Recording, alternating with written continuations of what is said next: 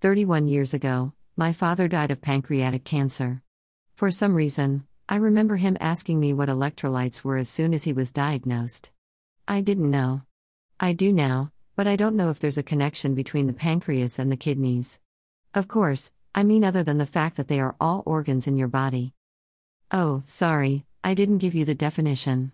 This is from Healthline at https colon slash slash www.healthline.com slash nutrition slash electrolytes. Electrolyte is the umbrella term for particles that carry a positive or negative electric charge. In nutrition, the term refers to essential minerals found in your blood, sweat, and urine. When these minerals dissolve in a fluid, they form electrolytes, positive or negative ions used in metabolic processes. Electrolytes found in your body include sodium, potassium, chloride, calcium, magnesium, phosphate, bicarbonate. These electrolytes are required for various bodily processes, including proper nerve and muscle function, maintaining acid base balance, and keeping you hydrated. Um, you have chronic kidney disease. These are the electrolytes you need to keep an eye on, especially sodium, potassium, and phosphate. But why did Dad ask me about them? I plunged right in to find the answer and immediately found a journal article. On a pay site. Not being one to pay for what can be found for free, and is 30 years old, by the way, I decided to look for as much information on the pancreas as I could find and see what we could figure out together. Let's start at the beginning.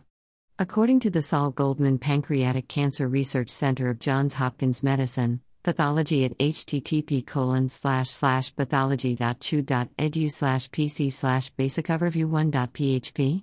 Area equals BA. What is the pancreas? The pancreas is a long flattened gland located deep in the belly, abdomen. Because the pancreas isn't seen or felt in our day to day lives, most people don't know as much about the pancreas as they do about other parts of their bodies. The pancreas is, however, a vital part of the digestive system and a critical controller of blood sugar levels. Where is the pancreas? The pancreas is located deep in the abdomen. Part of the pancreas is sandwiched between the stomach and the spine. The other part is nestled in the curve of the duodenum, first part of the small intestine. To visualize the position of the pancreas, try this touch your right thumb and right pinky fingers together, keeping the other three fingers together and straight. Then, place your hand in the center of your belly just below your lower ribs with your fingers pointing to your left. Your hand will be the approximate shape and at the approximate level of your pancreas. I tried that. It's not as easy as it sounds. So now we sort of know what and where it is, but what does it do? No problem, Columbia University Irving Medical Center has just the info we need at http colon slash slash columbiasurgery.org slash pancreas slash pancreas and its functions. Exocrine function. The pancreas contains exocrine glands that produce enzymes important to digestion. These enzymes include trypsin and chymotrypsin to digest proteins, amylase for the digestion of carbohydrates, and lipase to break down fats. When food enters the stomach, these pancreatic juices are released into a system of ducts that culminate in the main pancreatic duct. The pancreatic duct joins the common bile duct to form the ampulla of Vater, which is located at the first portion of the small intestine, called the duodenum. The common bile duct originates in the liver and the gallbladder and produces another important digestive juice called bile. The pancreatic juices and bile that are released into the duodenum help the body to digest fats, carbohydrates, and proteins. Endocrine function The endocrine component of the pancreas consists of islet cells, islets of Langerhans, that create and release important hormones directly into the bloodstream. Two of the main pancreatic hormones are insulin, which acts to lower blood sugar, and glucagon, which acts to raise blood sugar. Maintaining proper blood sugar levels is crucial to the functioning of key organs, including the brain, liver, and kidneys. The kidneys? Now it's starting to make sense.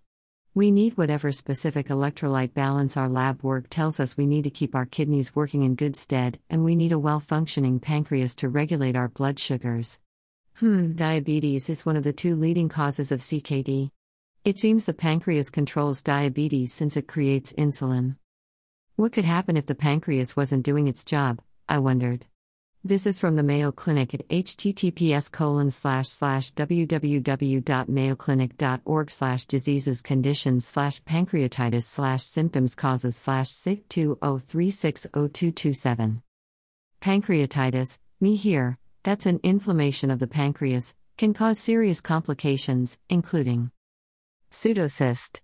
Acute pancreatitis can cause fluid and debris to collect in cyst like pockets in your pancreas. A large pseudocyst that ruptures can cause complications such as internal bleeding and infection. Infection.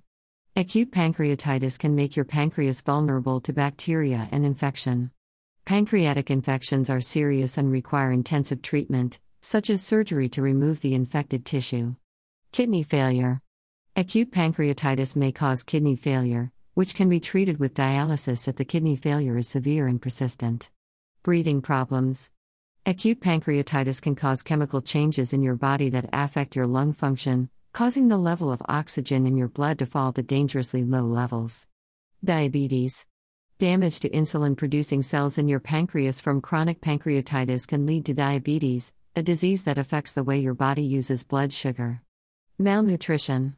Both acute and chronic pancreatitis can cause your pancreas to produce fewer of the enzymes that are needed to break down and process nutrients from the food you eat.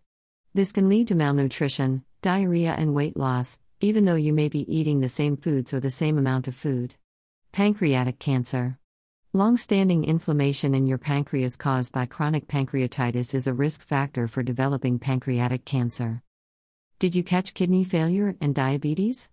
I believe we now know how the kidneys and pancreas are related to each other. Ah, if only I'd known how to research 31 years ago. Until next week. Keep living your life.